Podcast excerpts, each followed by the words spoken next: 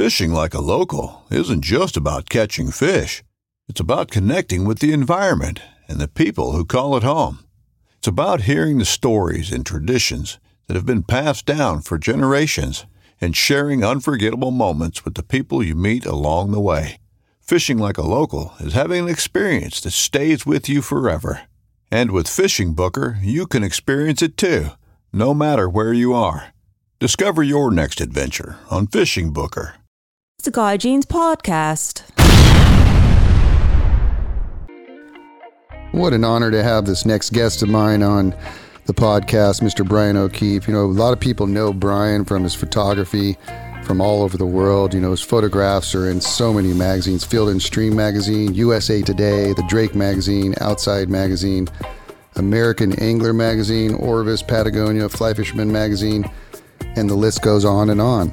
And he's known for his beautiful photographs. And so I'm going to be talking to him about that for sure, but also going to be talking to him about all his travels. He's probably one of the most well traveled fly anglers in the world. He's been all over from Argentina, New Zealand, Tonga, England, Mexico, Belize, Sierra Leone, Christmas Island, Bahamas, Alaska, wherever. He's been there and he's fished for whatever species are there. And so it's a great honor to have him on the show. Can't wait to talk to him. So without further ado, here's Mr. Brian O'Keefe.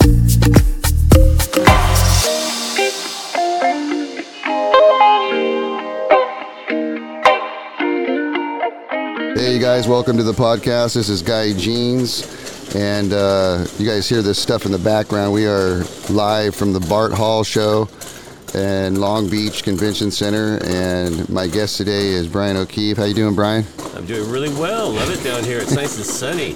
So, what are you doing down here? Are you showing stuff? Are you promoting stuff? What's going on? Yeah, I work for a company called Eleven Angling, and they own uh, fly fishing lodges and heli ski lodges around the world. And so we go around, make the show circuit, and uh, it's a fairly new brand, so we're getting the name out. And it's also good to be in shows like this because guides will come by and say, "Hey, you got a cool gig? You need any guides?" And you know, when you have ten lodges, you sure do. Yeah. And then our vendors are at shows like this too, like oh Yeti and various rod and reel companies and fly lines. So it's good to always, you know, see the guys you're buying stuff from and talking about how you use it, what you might need later. What? Where are you guys going in these? At these? Is it eleven lodges? Is that what it is? Yeah, the name is Eleven. The company is Eleven Experience, and they're out of Crested Butte, Colorado. And it started off just as a snowcat operation, and then got into some lodging. And then the owner and his wife really went for it and uh, started Nice. building and buying lodges for fishing and skiing. So our, our, our most popular lodges are the three in Chile. We have uh, Cedar Lodge in New Zealand, Deplar Farm Lodge in Iceland, and Taylor River Lodge in Colorado. But there's stuff happening in the Bahamas, Alaska, British Columbia, more in New Zealand. Um, it's a really fun, growing company. And, you know, I'm the old guy there. Everybody's about 28 years old. Goes and- by quick, doesn't it? yeah, no kidding. and so, you know, I just bring a little bit of experience from, you know, just doing this stuff forever. And, uh, and I'm learning new things, you know, with, uh, you know, kind of a cool techie company. And so it keeps me on my toes and I get to travel a lot. Last week I was in New Zealand. So, you know, for an older guy, I'm still kind of living the dream. Yeah, you are. You're probably the the most well traveled person that I've ever met, man, and, that's for sure. I mean, there's one other guy that I know pretty good. His name's John Sherman, and I've done um, a trip with him to Mexico, and uh, you guys are pretty comfortable out there, man. Uh, yeah. Well, the guys that travel a lot seem to be really comfortable, and uh, like I'm, I'm going to tell you a story real quick. okay. So um, we went to this lake called Lake Baccarac in um, Mexico. It's a giant bass, right? Yep. But you fly into this place called uh, Sinaloa, Oh, yeah. Mexico, man. You been there? Yeah. So, so um, you know, I'm already nervous going into Mexico. I've been to Mexico. I have a band um, that has played all over the place, and we went to uh, San Felipe and would play, right? So I, I was semi comfortable going there, but um, you know, Sinaloa is kind of like cartel country, right? So I was a little nervous going there, but um, the fishing is supposed to be really good at this this lake, trophy bass and stuff. So I was super excited and stuff. And uh, so anyway, we land in uh, Sinaloa, and uh, I'm getting off the plane, you know, and you go through the, the line, the zigzag line, and there's this there's this uh, military dude with an AK-47, and he's just staring at me, you know, holding his gun, Yeah. and he's just staring at me, going through the line, zigzagging through the line. And I am just going, why is this guy staring at me, man? And so I get to the front of the line, and he immediately get, points at me and says, "Come over here, put your bag over here," you know. And they, well, a couple of them came out, and they searched that thing, head to toe. And I was like, and they're talking to me in Spanish. Of course, I'm don't know Spanish that great, you know. I'm just saying fishing, fishing, you know. But that was my introduction to that. You know, is that uh, you experience that stuff sometimes when you travel? No, oh yeah, I know, Yeah? I know John Sherman real well, and uh, he's seen it all too. You know, get your camera case taken Yeah. and things like that. So, I think if, the, if you've traveled a lot, and I really started in high school, um, I joined my brother in Europe. I just took off. I didn't tell my teachers or anything, and I joined him in Italy. He was riding a motorcycle through Europe and Northern Africa, so I thought, well, I'll just go hang out with him. So even at about age 17, you know, I started having some pretty weird adventures, like in those big tinted bazaars that you know in Istanbul. I just went to walk around, but I started getting followed, and I sped up, and these two guys kept following me, and I started to do the Indiana Jones of running and, and just bashing through the No way. canvas, you know, to get away from these guys. And and then when I told that story to someone who was, you know, available to talk to me and not chase me, um, he said, "Yeah, you know, you have dark hair and you you've, you're tan now, so you, you look a little bit Turkish."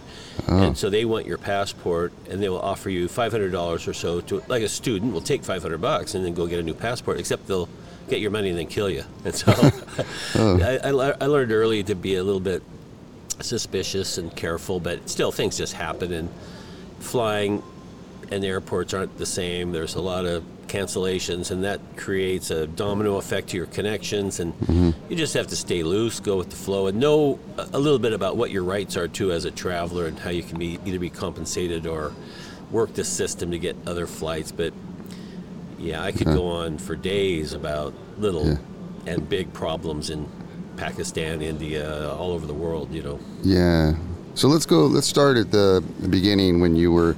I was uh, listening to a story of uh, when you were 16, I think, and you're you're telling your family about your fishing trips, and they don't believe you, and so you got a, a little camera and. Um, you know, started taking pictures, and then brought the got the film developed, and then they go, "Oh, wow, he is telling the truth."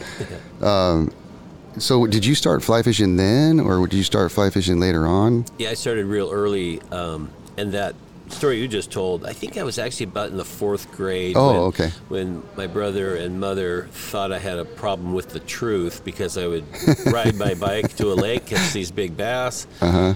and I, I occasionally brought one home, but Uh-huh. I mostly let them all go because I was on my bike.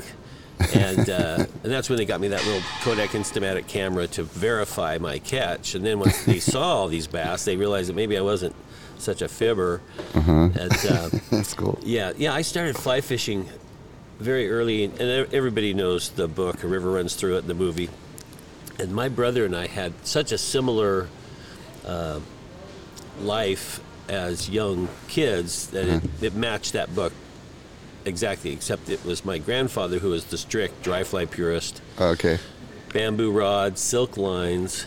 Oh, and wow. so my brother and I started in the front yard doing the 10 o'clock, 2 o'clock. Uh-huh. And he wouldn't take us fishing until we could actually cast. And that took several summers. And that, it was hard to be in Missoula, Montana and not go fishing. But then the, about the third year, Is that where you were? yeah, my grandfather was from Missoula. I lived in the Seattle area Oh, okay. as a kid. Uh huh. And then, um, so, like the third summer, he had a big long cane pole, like those 10 foot cane poles with just monofilament to a hook, and we had to go out and catch grasshoppers. And then we dabbed around rocks and riffles to learn where trout lived. So that was mm-hmm. his master plan was got to learn how to cast, got to learn to read the water. And then about the fourth summer, we actually could use a Joe's hopper mm-hmm. and go out and catch, you know, really nice little fish on the Blackfoot. And that was about 1967 or something like that, Uh-huh. you know. And so nobody on the water. And, and my grandfather was a lifelong fly angler. He learned early, and he learned on the chalk streams of England, and um, and so he was a forest supervisor and lived in just great places, Forest Service work. So, you know, uh, he was the forest supervisor for Shasta National Forest. So he was in all those you know, rivers like the McCloud and places you fish, you know, that, that are must have been amazing back in the 40s and stuff. Yeah. And then he became the uh, forest supervisor for the um, Bitterroot Lolo National Forest out of Missoula. So he had all that great water, Blackfoot, Rock Creek, Bitterroot, Clark Fork, and on and on. And so when my brother and I came along, you know, it was his job, he thought, to make us right. And uh, so we fly fished, dry flies only.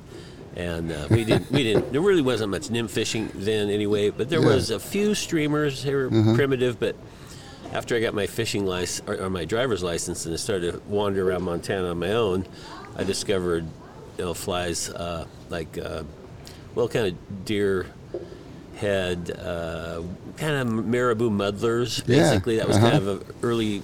And then I, I just learned because it, I drove to the Madison River once on my own, probably about 16, and they were spin fishing a lot with live sculpins. You could buy Oh, a really? container of live sculpins, and every cast was a big brown, Uh-huh. and I mean really nice fish. And so I, I kind of blew my mind because I'm fishing Mm-hmm. royal Wulffs and stuff. but I found that uh, marabou muddler in olive and started to fish it, and that's when I really started to catch some big fish. And uh, as much as I am still today a pretty hardcore dry fly fisherman, well, I will nymph and I will Yeah. fish streamers and fish everything basically. But it was cool to have a background that was so solid uh, on tradition and on uh, you know casting effectively, and then move through the progression to be a all-round fisherman. And and uh, so I'm pretty lucky in that regard. It was just intense as a kid to be work. You know, your grandfather's a drill sergeant. Bang, you know, banging this technique, ten o'clock, Uh-huh. two o'clock, you know, into your head. But we, we did it. We liked it, Yeah. and I never stopped. You know, what a blessing to have a grandpa like that, huh? And just Yeah. it turned it into your, your passion, man. Yeah, and, and it was so also cool. got to give credit to my grandmother too. Uh, you know, they were both born in the 1800s, which sounds like you know cowboys and Indians and stuff, but they they actually rode on stagecoaches and stuff. So Uh-huh. so. Uh, they lived in the boonies most of their lives, and, and, and fire lookouts and places like that. But my grandmother had a, a college degree, which was sort of rare uh, in those days for a, a woman in science, and she was a biologist. So I had my grandfather, who was into forestry and wildlife management, some fisheries, but not much back then. And then my grandmother was plants and uh, animals, so she got me into birding and to just knowing animals, reptiles, anything, you know, and, and uh, she just was a blast. So it was a great combination of people that basically made me who I am. Do you do you have to fish? Like, is that just like something that you know? Since you were a kid, is that just something that you have to do? Yeah. Yeah, isn't that weird? Why is that? I- Uh-huh. I don't I'm the same way. yeah, I. Isn't it weird? Yeah, you know, I, uh, Eleven sent me to New Zealand to work at our Cedar Lodge there on the South Island. Fishing was amazing. It's just incredible. I came home and I couldn't wait because I live 20 minutes from the Henry's Fork and 10 minutes from the South Fork of the Snake. And it's been so uh, cold and snowy this winter that I haven't done a lot of the midge fishing and, and, and things like that. But there was a day before I came here, the day before I came here, it was, was going to be 40. And so I had some new bootfoot waders I wanted to ch- check out. And uh, you know, even though I just fished 10 days in New Zealand, I, I had to get out. You know, Yeah. I mean, I didn't want to miss a 40 degree day. Yeah. Midges were thick, midge clusters, fish were up. And, uh, guy, if you have it bad, you you know, there's not much you can do about it. It's, it's a fact of life. And I don't Yeah. apologize for it because what, what's better than being out on the water? Yeah, right. My mom and, and some sometimes my lady, she they both are just like, "You're going fishing again?" well, yeah. Oh my god, you know, so funny. So how long have you been doing this now? Like just uh, you know the photography, which I want to talk to you about, Mm-hmm. and everything. How long you been doing now? Um, well, I'm 68. It's hard to believe, but Man, you do not look it. You know why? Because you're fish all the time. I know it's a good lifestyle. Um, but you know, I'll give you like the rough draft progression. So, Yeah. so I was this kid fly fisherman, but I also bought you know spinning rods and stuff for bass fishing and things like that, and, Yeah. and some salmon and steelhead fishing. I was also lucky. My older brother John, he uh, while I was probably a junior in high school, he was the tribal dentist for the Queets, Hoh, and Quinault Indians on the Olympic Peninsula in Washington. So, in the late 60s, early 70s, man, oh man, there was some amazing salmon and steelhead fishing out there. So, I'd just throw my sleeping bag down in his little clinic, sleep out there, and then just fish those rivers like a maniac. And, um, you know, I guess I get got to saw it, you know, in the good old days. But yeah. so I just fished my brains out as a kid. Even in high school, I'd fish on my lunch hour for bass. Mm-hmm. And uh, there were the I think juniors were taught a class. Everybody had a take called Bachelor Survival, and it was, it was called home ec for for girls. And so you learn how to bake and you know just household things. And, and I would catch a bass on my lunch hour and then bring it back to that class to cook it. and, uh, and you know, consequently, no, I didn't have a girlfriend. I always smelled like fish. But uh, you know, I went from there to uh, going to New Zealand when I was 19, just to just check it out and follow my grandparents' footsteps, who went to New Zealand to fly fish in 1951. So I redid their trip and then stayed another six or seven months. Wow. And uh, then I got a job. I came home after a long trip through Asia and stuff, and then I got a job in Alaska with the Forest Service. And uh, again, kind of following family footsteps, grandparents. What were you doing for the Forest. Service? Uh, I was on a helicopter crew that we did some wildlife work. Uh-huh. Um, we did a little bit of firework and we did some trail work. It was just great young person work. Mm-hmm. Uh, Four dollars an hour, and uh, a bag of food costs you know 55, 60 bucks.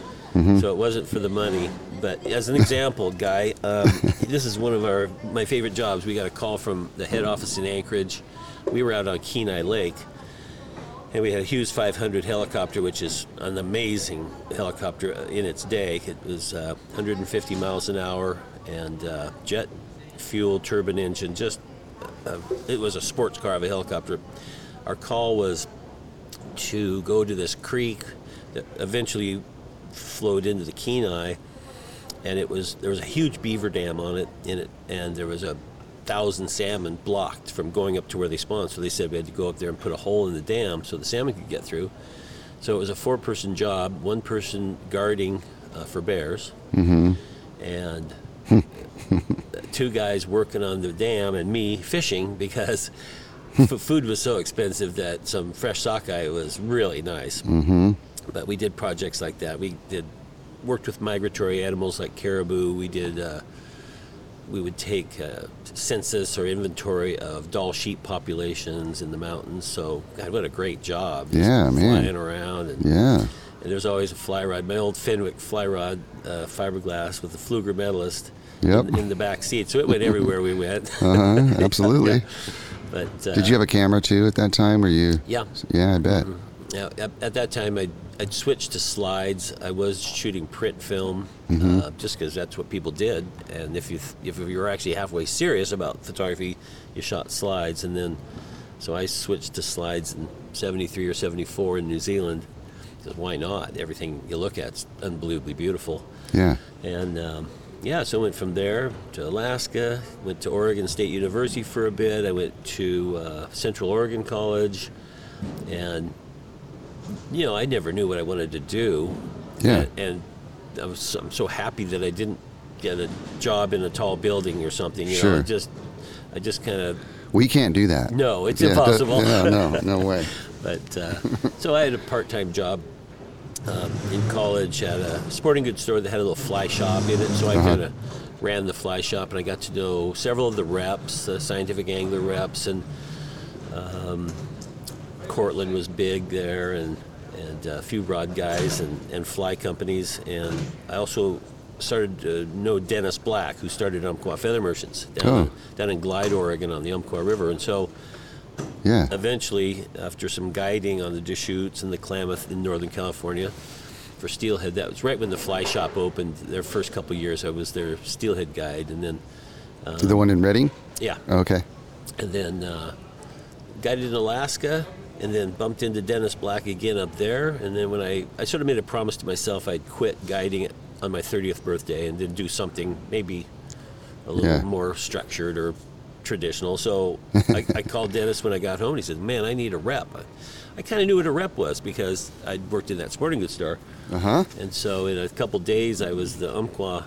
Back then, it was Umpqua Feather Merchants, and uh, now it's just Umpqua. But and then he got me um, the Orvis rep job, which in the Pacific Northwest and Alaska, they had never had a rep, and it was a tough sell. You can imagine because it was a sort Ah. of Eastern company. The, Yeah. the, the rods were a little slower than Loomis and Sage, and and so uh, I really Had to know, work it. I did work it, and, and then you know I just had so much fun. I did that rep thing for twenty some years, and Oh, really? constantly traveled.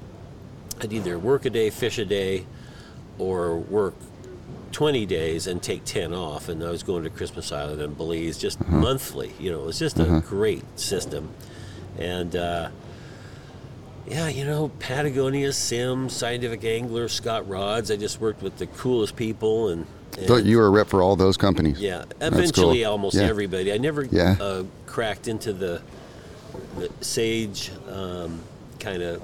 They had their own reps, and, and they were always my competition. And uh, but you know, Yeah. good competition. Yeah, yeah, Yeah. absolutely. So I've been fishing my whole life, and you know, I did take pictures early. I had my first photo published when I was 16, a little black and white shot, and then that just grew and grew, and next thing you know, I you know you get better. You know, you, you, it, everything we do, we get better at if you keep Mm-hmm. Yeah. doing it. So now it's sort of easy for me.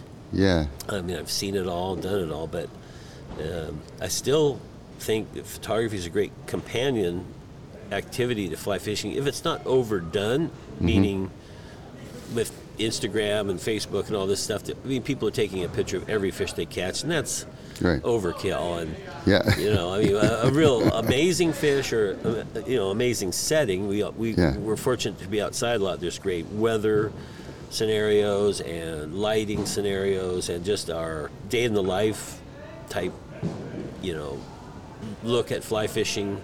Um, there's tons of opportunities, but I do sort of get a little sick of just fish pictures. Sure, and, sure. And the way people hold fish and Yeah. things like that. It's kind of rough. But Yeah. uh, oh, we, we always have, everybody has some little, you know, Sure. thing. So let's talk about your photography for a minute, because you've you've uh, your your pictures have been published in many magazines, journals, and blogs, and and you have made a living doing that. Um, so, as you're, I want to kind of get into the your brain as a, a photographer.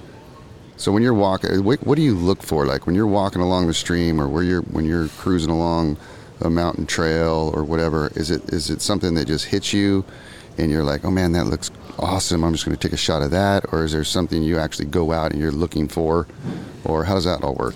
Well, it's kind of all that rolled into one, and, and Yeah. it depends on really what the purpose is. If I'm just fishing by myself, I'm, Yeah. I, I like, actually, I like trout food, so I look for bugs, and Yeah. I think you know stonefly nymphs and Yeah. stuff like that are just super cool. Yeah. and and um, yeah, if I'm by myself, it's more uh, sort of the day in the life type stuff of, Mm-hmm. of a trout bum, you know, and it could be on a bonefish flat or somewhere, but just Yeah. the things that make it cool.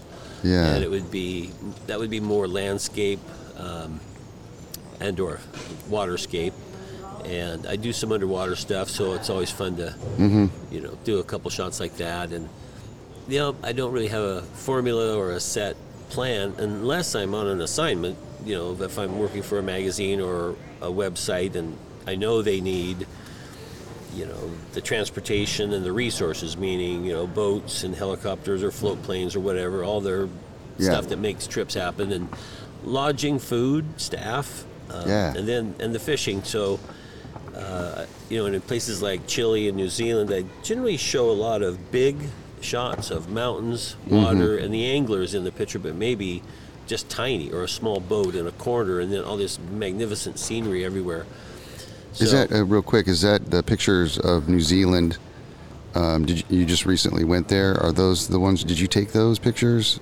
Uh, the, the ones in New Zealand. Those are pretty awesome, man. Yeah, yeah. So Gorgeous looking water. Well, you know, it's so pretty. It's Oh, hard. my God. You can take good pictures in New Zealand blindfolded. So, yeah, and and you know when you have nice sunny weather, that place just pops. And Yeah. you throw in some 24-inch rainbows and browns, yeah. and some underwater shots, and and, and, and then it's not that hard, but it's Yeah. actually a little stressful to. And you said make a living. I never really made a living Oh. in photography. It was a ha- hobby out of control, and, and I never had a. I've never had a business card that said anything about photography. But you know, I was known by most of the magazines and various Yeah. publishers and things. So Uh-huh.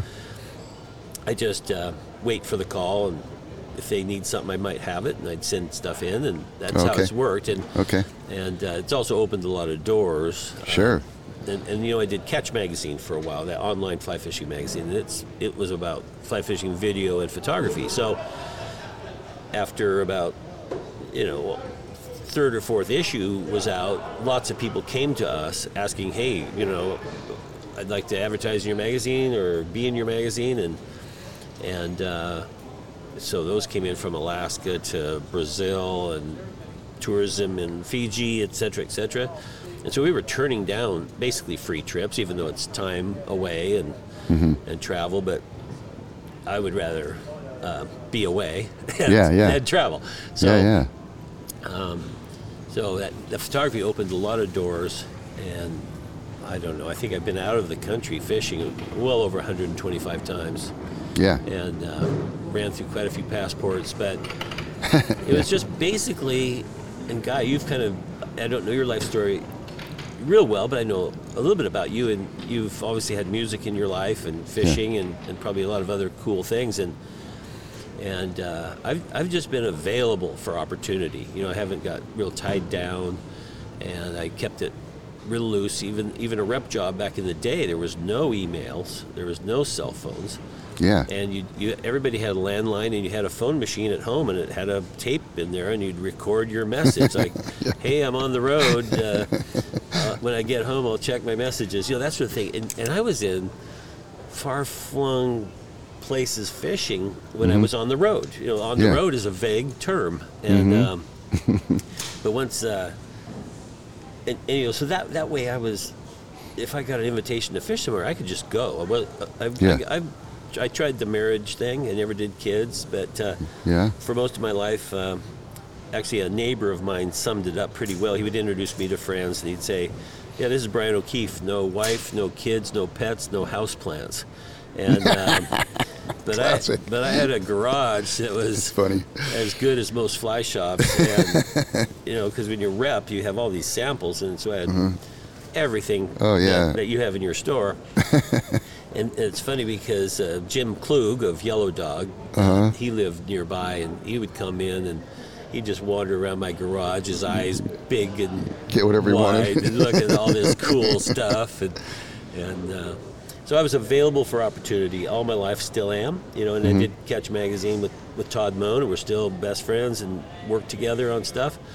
Um, but when this opportunity with Eleven came up, you know, I, I mean, how can you beat getting paid to fish? Right. It's one thing to trade out photos for a trip. That's pretty darn good. Mm-hmm. But to fish great places, Iceland, Chile, New Zealand, Colorado. Now we're going into Alaska and the Bahamas. And um, Mm-hmm. You have to go great- test all these places with them and see? Absolutely, absolutely. That's a big deal.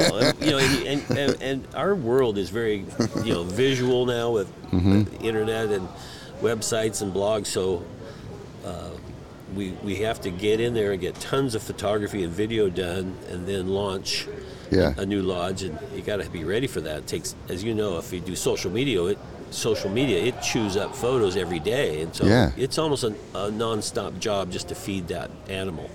So, um, yeah, I love going to new spots, and uh, What's your favorite? What's your favorite photo, or what's your most popular photo that you that you uh, you have? Did you? Ha- is there any? yeah, there's one. I Yeah. think it's kind of. I don't know if it's iconic. That's the big word. Uh, Could but it- be. it's an underwater permit shot from Turneffe, Uh-huh. Turneffe Flats in Belize, and it's just this beautiful blue water, a tail grab on a permit, being released, and, yeah. and, and it's at eyeball level, so it's really just anatomically perfect fish, and and that in the day, you know, that was shot on film. That in the day was one of the better underwater saltwater shots around, and and it made the rounds too. It was used quite a bit, but I think that's the one that sort of stands out. I also have a shot of four young Bahamian kids holding a four and a half, five foot barracuda. Awesome. And, and it's just super cool. That is. And that was 30 some years ago, and I, Yeah. I made a big enlargement of that uh, for the guide that I fished with down there in Great Inagua, and he had it framed and it, he put it in the airport, which is just a little tiny way.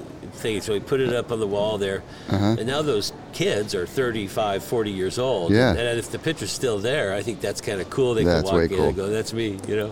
So you were using film, so you couldn't see what you had taken until you had developed the pictures, right? Yeah, it was. Uh, Was that just the coolest thing ever when you developed that and you're like, oh my god? Well, yeah, until you Yeah. throw away roll after roll, and, and so if you're, you know, trying to do your best, you buy the best film, and you know, he sent it to l- my lab that I used was in San Francisco, so I'd mail it off to San Francisco, and that would take weeks, you know, to ship it off, have it processed, and then get get it back. Now, Yeah. now if you've only f- taken photos in digital form, it's almost hard to relate. Like that just sounds so prehistoric. You know, how could it be any less effective? But there was no other choice. Yeah.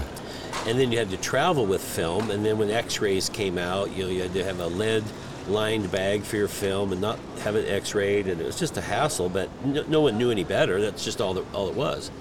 And uh, so yeah, there was a lot of drama when that box came in, and you get slides on your light table, and a lot of slides just get thrown away. I mean, you can imagine how much you delete now Yeah, right. automatically off your camera Yeah. or phone. It's so every picture was almost fifty cents Okay. Uh-huh. for film developing, shipping, etc. And you know when you start clicking fifty cents, fifty cents, fifty cents, Oh yeah. it, it really adds up. And, and and my underwater camera was manual focus, so you would just guess like what you're taking a picture of is three feet away or 18 inches away, and you'd spin this little knob and then stick your camera in the water and shoot. And there were times when I didn't save one picture from a roll of film, many times, and um, gets expensive, but it also forces you to be as good as you can, so you can be a little bit more uh, productive and effective. But all good stuff. And I probably held on to film too long. I should have switched to digital a little earlier.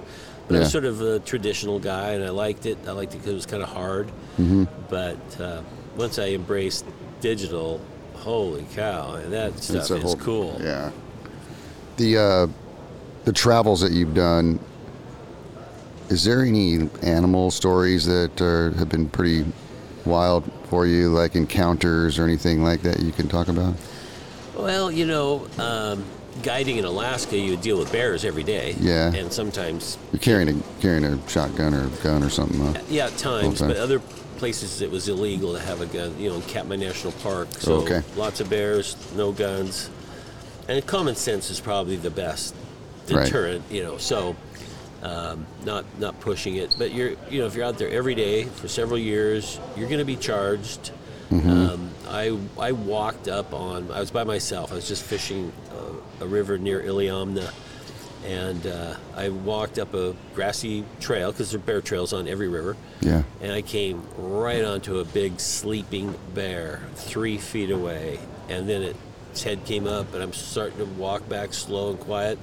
It stands up, it's looking around, it still doesn't see me. Then it smells me, its nose goes way up in the air, turns around, stands on its back legs, it's six feet tall, snarling, the saliva flying, just like you see in the movies.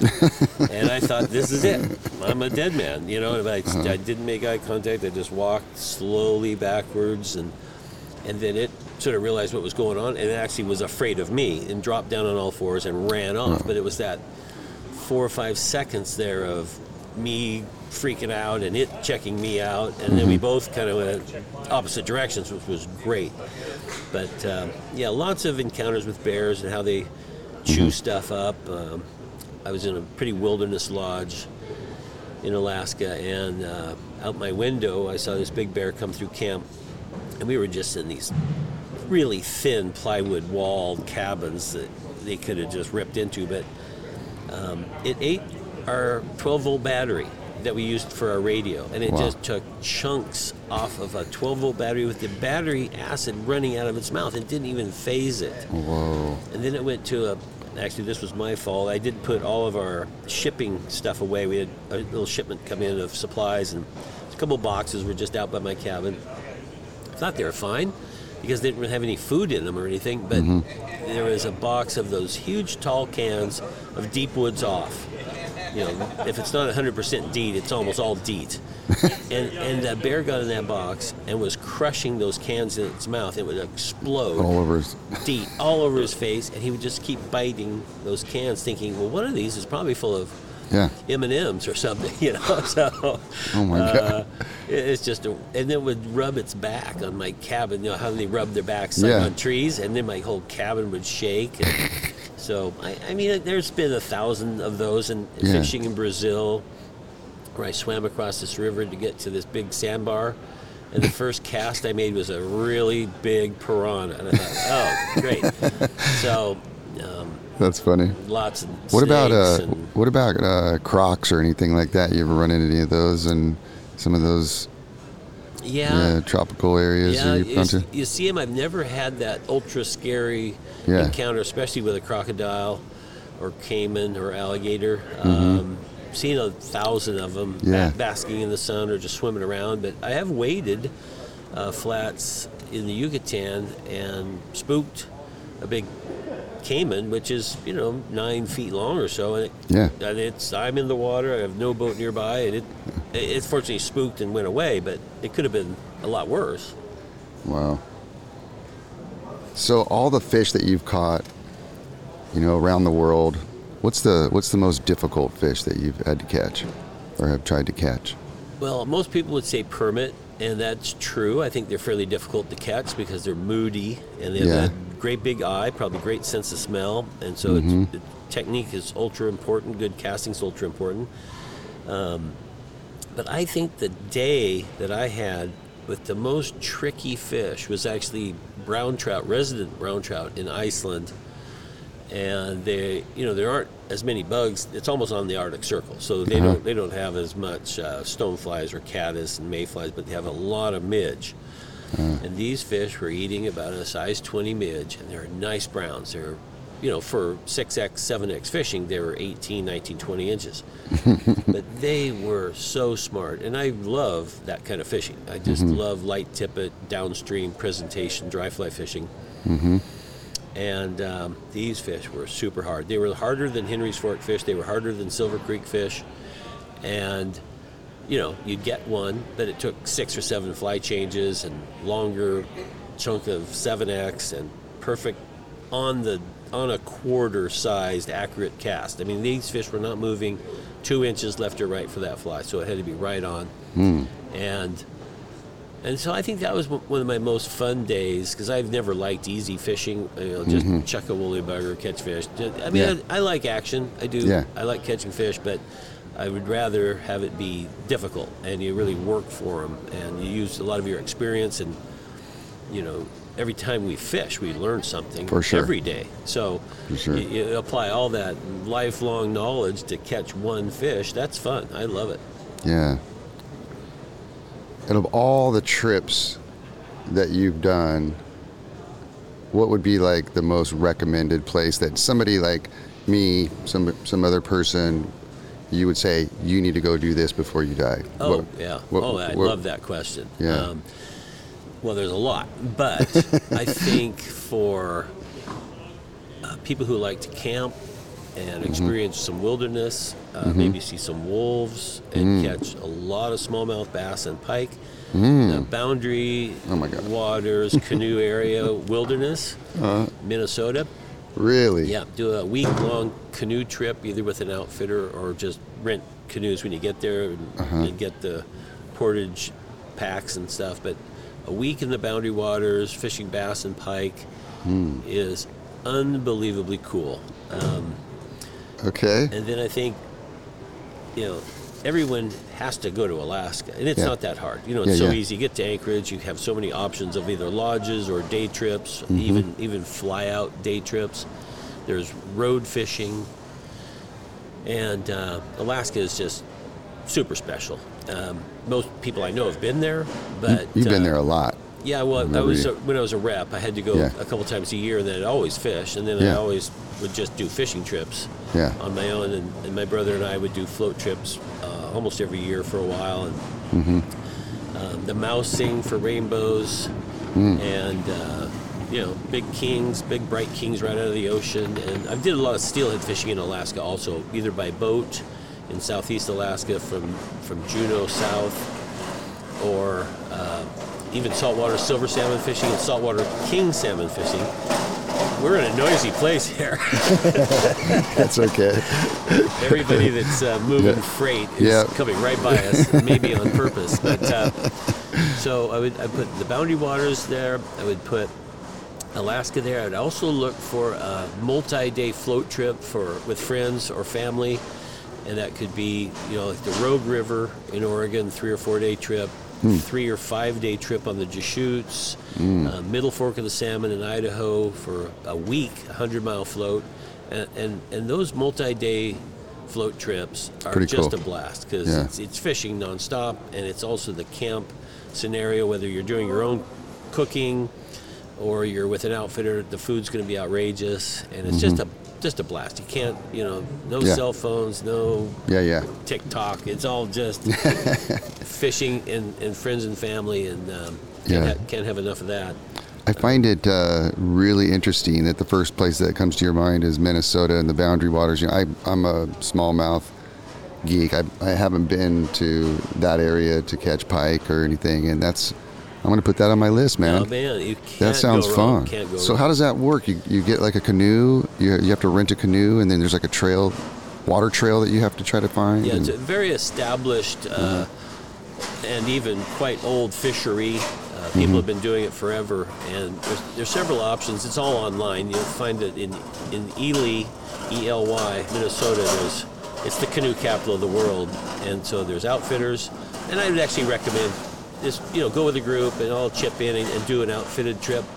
Uh, they just know the best spots, and you're right up on the Canadian border and uh, and I went I went when the water turned about 65 degrees, so it's probably June. okay. And then you have these lake hexagenia hatches. Oh. And so the bass are going crazy on big dries, but just popper fishing in general. I don't think we fished many fly subsurface, but poppers for pike, poppers for smallmouth. The- are the pike, pike pretty big too? Are Uh, they most of the ones we got were, I'd say, medium, probably uh-huh. super fun? three feet, and, and you you know you Yeah. can see the reeds all wiggle Oh. in, in a line coming over to your fly. You know, like a big Sounds- Dahlberg diver or something like that. Sounds amazing. Yeah, it is, and it's and you eat you eat a few pike and you see moose, and it's just a really neat experience. It's vast, it's super huge, and so Mm-hmm. going with an outfitter.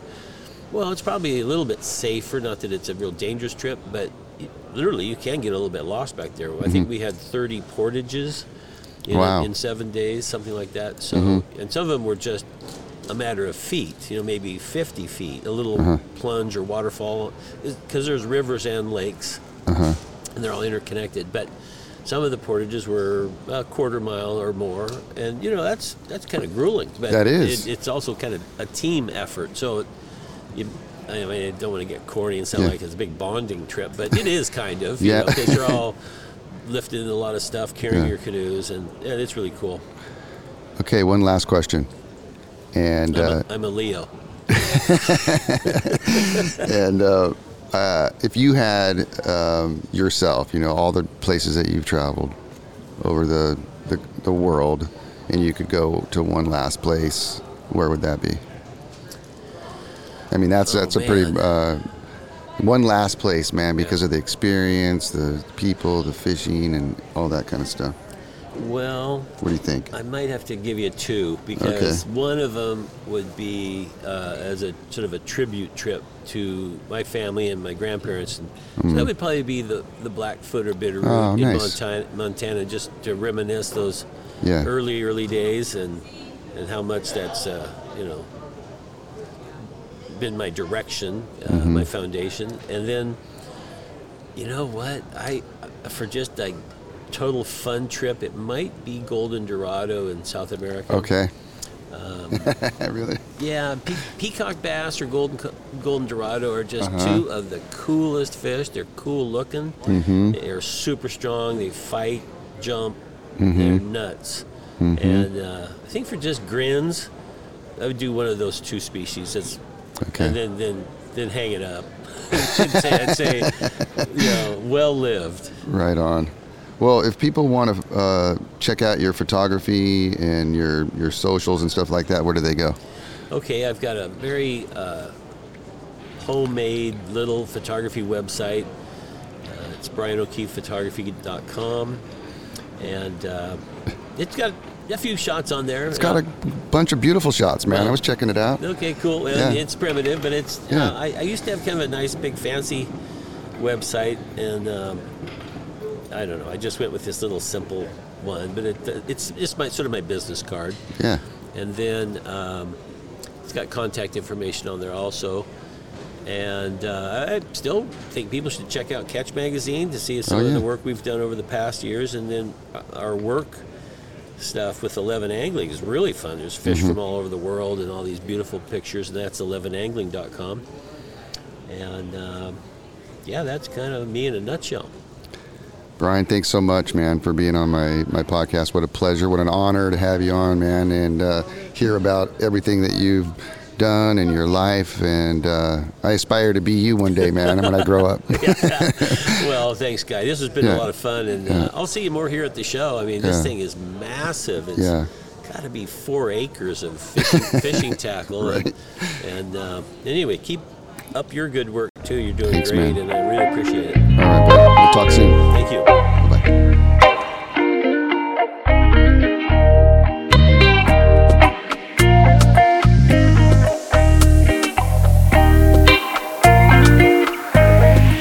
It's a Guy Jeans podcast.